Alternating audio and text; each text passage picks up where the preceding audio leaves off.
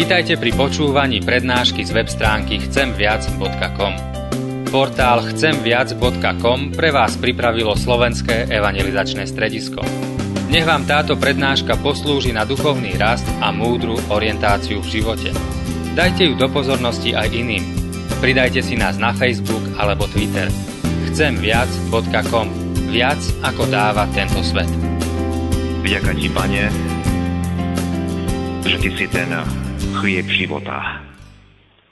Ten živý chlieb, ktorý zostúpil z neba. Ty si povedal, že ak niekto je z tohto chleba, bude žiť na veky. Vďaka ti za to. Amen. Drahí bratia a sestry, z ústy voči Božiemu slovu, prosím, povstaňte a počujte slova z písma svätého, na ktorými sa chceme zamyslieť a ktoré nás budú viesť aj k spovedi a k príjmaniu Večere Pánovej.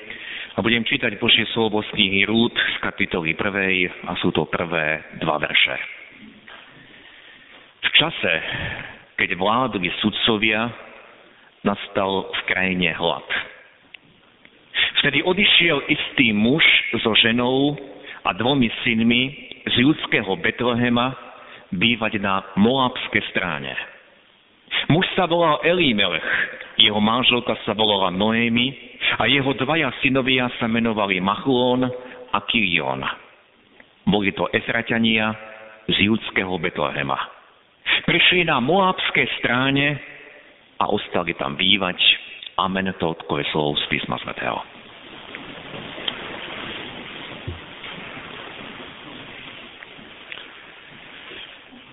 Drahí bratia a sestry, téma dnešnej nedele znie chlieb života. A ja dnes začnem z opačnej strany a začnem hovoriť o hlade. Touto témou, hladom, dalo by sa povedať, týmto jediným slovom začína biblická kniha Rúd. V čase, keď vládli sudcovia, nastal hlad v krajine. Potrebujeme sa rýchlo zorientovať a priblížiť si súvislosti tohto oznámenia, prečo hneď v úvode knihy Job je takáto správa. Išlo o krajinu Izrael, išlo o zaslúbenú krajinu.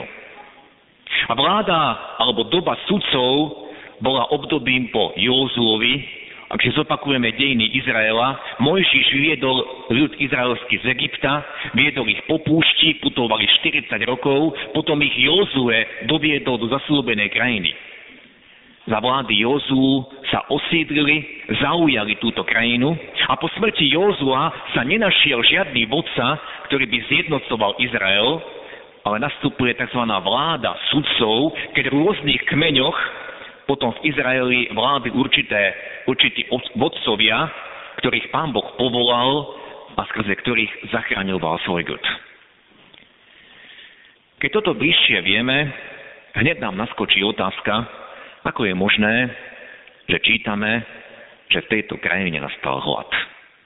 Nebola to tá krajina, ktorú pán Boh slúbil svojmu národu, o ktorej povedal, že bude oplývať medom a mliekom. A to sú obrazy hojnosti. Nebolo to tak, keď tam prišli tí vyzvedači a doniesli ovocie ukázať, toto je tá úžasná krajina a nevládali to ovocie uniesť. Veď krajina, kde sa Izrael vrátil po 400 rokoch po 400 rokoch v Egypte, tá krajina bola naozaj nádherná, zácna, Bohom požehnaná a plná ovocia. Ako je možné, že zrazu tam bol hlad. Musíme však vedieť, bratia a sestry, že podľa Božieho slova, ako čítame v knihe Ezechiela, hlad je jeden z prísnych prejavov Božieho súdu. Krajina Izrael je veľmi závislá od zrážok a pán Boh predpovedal svojmu národu, že on, ak tento národ ho bude poslúchať, tak im dá aj hojnosť, tak im dá aj hojnosť dažďa, aj hojnosť ovocia a úrody, ale ak sa od neho odvrátia, tak zaveje nad nimi nebo a takýmto spôsobom ich bude trestať. A viackrát v dejinách Izraela sa objavoval tento Boží súd. Niekoľkokrát v dobe sudcov, či už cez hlad, alebo cez nepriateľov, ktorí im škodili. Potom čítame v dobe Dávidovej, že tri roky nepršalo, nastal hlad a Dávid hľadal príčinu, pýtal sa Boha a pán Boh mu zjavil, prečo takto súdi túto krajinu. Potom čítame o dobe izraelských kráľov. V čase proroka Eliáša nepršalo 3,5 roka a bol hlad. Takisto bol hlad v čase proroka Elizea. A takisto bol hlad aj pred babylonským zajatím. Dokonca aj v Novej zmluve je zmienka, že v dobe rímskej ríše za vlády Klaudia nastal hlad po celej rímskej ríši. Vieme aj o iných hladomoroch v staroveku aj v stredoveku. A napokon musíme spomenúť aj predpoveď nášho pána, čo sa bude diať pred jeho druhým príchodom. Keď okrem iných znamení a súdov čítame bude hlad a mor miestami. Teda pán Boh ku svojmu judu, bratia a sestry, veľmi často hovoril aj cez hlad. A bolo to jeho volanie. Navráťte sa ku mne. Ja som ten, ktorý, od ktorého závisí váš život. Navráťte sa ku mne, ja vám dávam dažde. Ja som zdroj všetkého. Aj keď ste mňa opustili, ja som na vás nezabudol. Navráťte sa ku mne. A pán Boh hovoril často k svojmu ľudu aj cez hlad. A dnes pán Boh hovorí cez mnohé udalosti. Keď som spomínal to slovo z proroka Ezechiela, tam čítame o štyroch prejavoch, o štyroch prísnych prejavoch Božieho súdu. Ten prvý prejav je meč, teda vojny, nepokoje a násilie. A vidíme, že to sa deje aj dnes a výsledkom toho sú utečenci v Európe. A Pán Boh súdi národy, Pán Boh hovorí aj týmto kunám. To je ten prvý prísny Boží súd. Potom čítame o hlade, potom čítame, že ďalší Boží súd je dráva zver. A potom si nemusíme predstaviť iba nejaké divoké šelmy, ale v originále sú tam živočíchy, ktoré škodia. A dnes môžeme takisto počúvať o tom, koľko chorôb dokáže prenášať aj lietajúci hmyz. Dnes svet žije v strachu z vírusu Zika. A ten štvrtý prejav je mor, pandémie, na ktoré nie je lieku. A poznáme v histórii obdobia, kedy prepukol mor a stovky, tisíce ľudí po mestách a detinách zomieralo. Štyri prísne Božie súdy sú meč, hlad, dravá zver a mora. A pán Boh hovoril aj v minulosti a pán Boh hovorí aj dnes a má právo súdiť, lebo my sme takisto odpadli od Neho. A pán Boh hovorí aj dnes, aj cez to násilie, aj cez tie vojny, aj cez utečencov, aj cez ekonomické otrasy. A pán Boh hovorí aj cez tie mnohé hnutia, a mnohé hnutia, ktoré sú aj extrémistické, Pán Boh hovorí dnes iba aj na nás, či počujeme jeho hlas. Tá prvá veta z knihy Rút nám prezrádza aj niečo iné. V čase, keď vládli sudcovia, nastal v krajine hlad. Áno, vieme, že to bolo pre modloslužbu, pretože Izrael odpadol od živého Boha. A keď počujeme v čase, keď vládli sudcovia, Musíme si uvedomiť, že tam, kde vládne človek, tam Pán Boh nemá priestor. Aj keď tých sudcov ustanovil Boh. Aj keď Pán Boh cez tých sudcov konal svoju záchranu pre svoj ľud. Predsa aj tí sudcovia boli len ľudia, ktorí mali svoje chyby a tie ich zlyhania ovplyvňovali celý národ. Pripomeňme si iba jedného sudcu a tým bol Samson, Vieme, že to bol najmocnejší, najsilnejší muž, ale hoci mal veľkú silu, vieme, že aj mal slabé miesta. A tak to bolo aj s ďalšími sudcami, boli to iba ľudia. V čase, keď vládli sudcovia, v krajine nastal hlad. A pán Boh hovoril aj cez túto udalosť, cez hlad, my sme počuli správu o odchode jednej rodiny z Betlehema pre hlad do susednej krajiny Moab. Tam ten hlad pravdepodobne nebol. Otázka znie, či to bola iba jedna rodina, či tých rodín nebolo viac. A pre povrchného čitateľa Biblie, hneď tam v úvode knihy Rút je to jednoduchá a strohá správa, možno nič nehovoriaca. Ale táto správa obsahuje, bratia a sestry, niekoľko paradoxov. Hlava tejto rodiny, otec sa volal Elimelech. Elimelech znamená v preklade Boh je kráľom.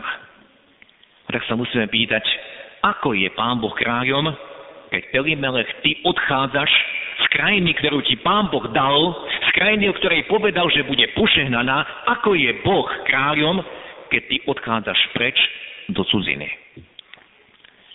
A ďalší paradox, Betlehem v preklade znamená dom chleba.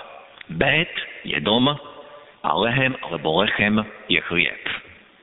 A teda musíme sa pýtať, ako je to možné, že v dome chleba bol hlad. Ako je to možné, že v dome chleba nebolo chleba. A Moabsko bola pohánska krajina, a teda to, že tento Elimelech odišiel so svojou rodinou, bol to prejav aj nevery, aj neposlušnosti. A Boží ľud mal aj v takýchto ťažkých časoch hľadať uzdravenie svojej krajiny a nie hľadať únik v odchode, únik v cudzine. Muž podľa Mojišovho zákona nemal opúšťať svoje dedičstvo. A neskôr sa dozvedáme o tom, že tam v cudzine, v Moabsku, synovia tej rodiny sa síce oženili, vzali si pohanky a predtým pán Boh varoval svoj národ, aby si nebrali pohanky, teda opäť tá rodina len urobila to, čo nebolo správne. Ak by sme čítali ďalej, tak táto rodina ušla pred hladom, ale v Moabsku si ich našla smrť. Najskôr zomiera otec Elimelech a potom po krátkom čase, aj keď sa synovia oženili, zomreli v mladom veku a nezanechali potomstvo. Opäť to je obraz nepožehnania. A v tej rodine zostala iba matka, vdova a zostali tam dve nevesty, tiež vdovy. A k tomu pripočítame spoločenské pomery v tej dobe, v tých krajoch, aké mali ženy postavenie, tak si ešte viac môžeme uvedomiť tú žalostnú situáciu tejto jednej rodiny ušli pred hladom a stihla ich smrť. Som prosečený bratia a sestry o tom, že kniha Rút, hoci je skutočným a pravdivým príbehom, a nemôžeme tento príbeh spochybňovať, predsa táto kniha, najmä v jej úvode, je pre nás určitým obrazom. Ako som povedal, Betlehem znamená dom chleba. A vieme, že v Betleheme sa narodil náš pán. A on o sebe neskôr povedal, ja som chlieb života. A dnes sme počuli z Evanielia o nasýtení 5000 zástupu. A tá správa pokračuje ďalej, ako ten zástup, ktorý bol nasýtený, hľadal Ježiša. Nie preto, že by v ňom spoznali Mesiaša, ale preto, že boli nasýtení a opäť vyhľadli. A Ježiš im hovorí, ja som chlieb života. Kto prichádza ku mne, nikdy nebude lačnieť a kto verí vo mňa, nikdy nebude žízniť. A hovorí ďalej, ja som chlieb života, vaši otcovia jedli mannu na púšti a umreli. To je ten chlieb, ktorý zostupuje z neba, aby ten, čo z neho jedol, neumrel. Ja som ten živý chlieb, ktorý zostúpil z neba. Ak niekto je z tohto chleba, bude žiť na veky. A chlieb, ktorý ja dám, to je moje telo, ktoré vydám za život sveta. V Betleheme v tom jednom období nebolo chleba a tam, kde to majú v názve dom chleba, a to je paradox, o ktorom som hovoril, a som o tom presvedčený, bratia a sestry, že to je obraz. My sme církev, ktorá nesie meno nášho pána. A teraz sme tiež v chráme Božom, v dome Božom. Musíme sa pýtať, nestalo sa nám, alebo nestáva sa niečo podobné ako v Betleheme, v dome chleba, že nebolo chleba, bol tam hlad? Nestáva sa aj v cirkvi pánovej, ktorá vyznáva všemohúceho pána. Nestáva sa, že tam je hlad, že tam je nedostatok, že tam nie je Božia prítomnosť. A predpoveď o tomto stave aj uvádza prorok Ámos u 8. kapitole, kde čítame zvláštne slova. Hľa prichádzajú dni, znie výrok hospodina pána, keď pošlem na zem hlad. Nie hlad po, po chlebe ani smet po vode, ale po počúvaní hospodinových slov. Putovať budú od mora k moru, od severu k východu a budú sa túlať, aby hľadali slovo hospodinovo, ale ho nenajdu. Nie je to aj obraz o nás, že v cirkvi, ktorá nesie názov, meno nášho pána, je hlad, nedostatok, chýba jeho moc. Aj to je paradox, bratia a sestry, že v cirkvi, ktorá nesie meno Kristovo, nie je chlieb, nie je tam Božia moc, nie je tam Božia prítomnosť. Aj to svedčí niečo o nás. Nie o našom pánovi, lebo on sa nezmenil, je ten istý včera, dnes i na veky. Ale hovorí o to o našom zlyhaní. My sme tohto mocného pána opustili. V nás je problém, my v neho už neveríme. Alebo neveríme v jeho moc. Vyznávame ho ústami, ale nežijeme tak, ako nám to on prikazuje. Ako v Betleheme nebolo chleba, tak veľmi často aj v cirkvi nie je ten živý chlieb. Chýba Božia moc. A tak sa mi zdá, že ten obraz knihy Rút má svoje pokračovanie aj ďalej. Ako Elimelech so svojou rodinou nehľadal to Božie riešenie, nepokoril sa, nezačal spolu s ostatnými obyvateľmi Betlehema volať Bože, odpust nám, Bože, zachráň nás, ale sa rozhodol Elimelech pre únik a ušiel do pohanskej krajiny. A dnes, bratia a sestry, mnohí opúšťajú zdroji, Mnohí opúšťajú spoločenstvo veriacich, opúšťajú zdroj Božie slovo a hľadajú nasýtenie všelikde inde. Čo by ich nasýtilo, čo by im pomohlo.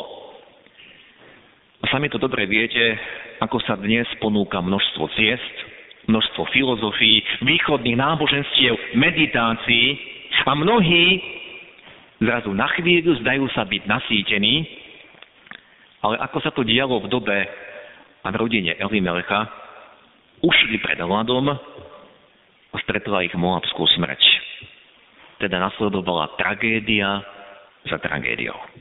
Aj to je obraz o nás, ak opustíme prameň, ak opustíme ten pravý chlieb života, ak opustíme Krista a hľadáme nasýtenie všelikde inde, nielenže nenájdeme, ale budeme žať trpké ovocie. Ak by sme pokračovali, bratia a sestry, ďalej, tú knihu si môžete dočítať, nie je dlhá, má len 4 kapitoly, tak tá kniha nám prináša v úvode tieto zlé správy, ale potom všetkom tá matka rodiny, Noemi, sa rozhodla pre návrat do Betlehema. A návrat znamenal zlom a obrat. Návrat znamenal nádej, návrat znamenal uzdravenie. Aj v tom môžeme nájsť obraz. Aj keď sme my mnoho toho pokazili a zničili. Aj keď sme my v mnohom od Boha odbočili, Boha zarmučili, Boha neposlúchali a Pána Boha opustili. Písmo nám zvestuje, Boh nás neprestal milovať, Pán Boh sa nikoho z nás nezriekol, ako sa nezriekol tej Noemi, Pán Boh aj k nám hovorí a od nás volá, vráte sa ku mne. A keď sa Noemi vrátila, tak prišlo Božie požehnanie. A to Božie požehnanie prišlo nielen potom na ňu, ale aj na jej nevestu, ktorá sa s ňou vrátila. Aj my, keď sa vrátime späť nášmu pánovi, k tomu chlebu života, on nám odpúšťa, lebo On to slúbil. A On má pre nás vždy požehnanie. Nás, bratia a sestry, nenasíti nič iné. A stále budeme hľadať a hľadovať Nenasítia nás ani materiálne veci, nenasítia nás žiadne rozkoše, žiadne zážitky. Biblia hovorí, že naše oči sa nenasítia tým, že stále budú vidieť nové a nové veci. Naše uši nikdy nebudú mať dosť počúvania. Tak hovorí Božie slovo. Nič na tomto svete nedokáže nasítiť našu dušu. Ale bez Krista budeme stále hľadovať a túžiť po niečom. Stále budeme nespokojní bez Krista, tak nám to hovorí Božie slovo. A náš pán zostúpil z neba ako ten pravý chlieb. A on ponúka pokoj, on ponúka odpustenie, on ponúka zmierenie aj medzi nami a Bohom, aj medzi nami navzájom, človekom a jeho blížnym. On ponúka uzdravenie aj tela i duše. On ponúka nádej, on ponúka nový počiatok. Náš pán, ktorý zostúpil z neba, pozná každého jedného z nás. On nám rozumie, on sa nikoho z nás nevzdal, hoci vie, čo sme všeličo zlé učinili. Ako tá rodina nešla podľa Božích princípov a preto aj musela žať to trpké ovocie. Nás, náš pán pozná. Aj to, čo my zažívame, vidí aj to naše trpké ovocie našich rozhodnutí, ale náš pán sa nás nevzdal. Dôkazom toho je tento deň, že sme tu a môžeme počúvať ešte jeho slovo. A on je tu prítomný na tomto mieste. A on sa nám ponúka priamo v daroch svojej sveté večere. A volá nás, navráte sa ku mne, vyznajte svoje hriechy a príjmite moju pomoc a moju milosť. Príjmite moju silu do ďalších dní. Bezo mňa budete prežívať len hlad. Bezo mňa budete blúdiť. Bezo mňa budete strácať.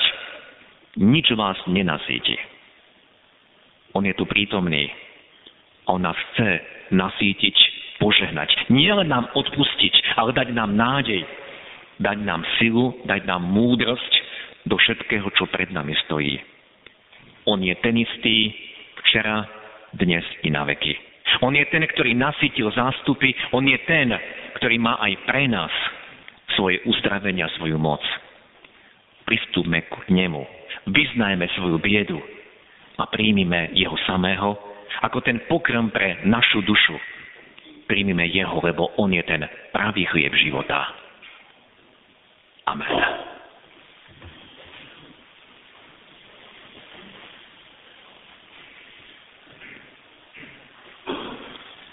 Po týchto slovách, drahí bratia a sestry, ktorí chcete pristúpiť k spovedia Večeri pánovej, prosím, povstaňte a odpovedajte mi pred vševedúcim pánom Bohom podľa svojho najlepšieho vedomia a svedomia na tieto spovedné otázky. Pýtam sa vás, uznávate úprimne a pokorne, že ste proti Pánu Bohu zrešili a jeho nemilosť si zaslúžili. Uznávate. Uznávam ja. Uznávať máme. Lebo keby sme hovorili, že nemáme hriechov, by sme sami seba klamali a pravdy by v nás nebolo. Ľutujete kajúcne a úprimne, že ste sa srdcom aj myslením, slovami aj skutkami hriechov dopustili a tým Pána Boha roznevali. Ľutujete. Ľutujem i ja. Ľutovať máme podľa príkladu všetkých kajúcich hriešnikov. Kráľa Dávida, ktorý si žiadal čisté srdce, ženy hriešnice, marotrapného syna, plačúceho Petra, kajúceho Lotra a iných. Veríte, že vám Pán Boh z lásky a milosrdenstva pre zásluhy umúčenia smrť svojho syna odpustí všetky vaše hriechy. Veríte? Verím i ja. Veriť máme, lebo tak Boh miloval svet, že svojho jednorodeného syna dal, aby nezahynul, ale väčší život mal každý, kto verí v Neho. A napokon sľubujete, že s pomocou Ducha Svetého zanecháte svoje zlé obyčaje, odpustíte previnenia tým, ktorí vám ublížili a budete sa vystriať svojich hriechov. Sľubujete. Sľubujem i ja. Sľubovať máme, lebo tak má svietiť svetlo života nášho pred ľuďmi, aby videli naše dobré skutky a velebili nášho Otca, ktorý je v nebesiach. A teraz, milí bratia a sestry, vyznajme svoje hriechy vševedúcemu, spravodlivému, ale aj milostivému Pánu Bohu a v úprimnej modlitbe sa mu spovedajme takto. Náš dobrečivý nebeský oče, ďakujeme Ti, že Tvoje slovo nám ešte stále znie. Ďakujeme, že nás volá k tomu, aby sme sa aj my navrátili k Tebe a vidíš, ako sme aj my ušli. Ako Elimelech svojou rodinou v čase hladu ušiel pred hladom, aby si pomohol. Ty vidíš aj tie naše úniky. Ako opúšťame teba, prameňa. A hľadali sme si aj my svoje vlastné zdroje. Pane, a vyznávame, že sme dopadli podobne ako Elimelech. Nenašli sme nasýtenie, ale našli sme len trápenie.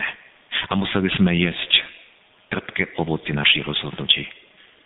Ty si videl, pane, ako sme boli neverní Tebe, ako sme sa previnili aj voči našim blížnym. Ty poznáš naše životy, poznáš nielen naše skutky, poznáš naše myšlienky, naše slova. Pane, prosíme, odpusť a zmiluj sa nad nami. A ďakujeme Ti, že Ty hovoríš mnohými situáciami. Dopúšťaš aj ťažkosti. Ako si dopustil hlad na svoj národ, aby si ich pritiahol k sebe. Pane, aj my sme tí, ktorí sme tak často nepočúvali Tvoje volanie. A ďakujeme, že dnes si ku nám Ty prehovoril. A voláš nás, aby sme pristúpili k Tebe, ktorý si zdrojom, ktorý si prameňom, ktorý si, Kriste, ten pravý chlieb života. Lebo Ty si preto zostúpil, aby si sa obetoval za nás. Vydal si svoje telo na kríž. Prelial si svoju krv, aby nám bolo odpustené. A ďakujeme Ti, že opäť môžeme byť utvrdení o tomto. Že nás voláš, že Tvoja náruč je stále roztvorená. A preto voláme, Pane, zmiluj sa nad nami, odpozná všetky naše previnenia, príjmi nás. A Ty si povedal, že kto príde k Tebe, toho nevyženieš vona.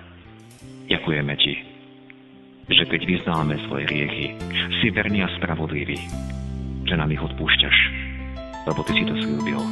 Vďaka Ti za to, náš Bože. Amen.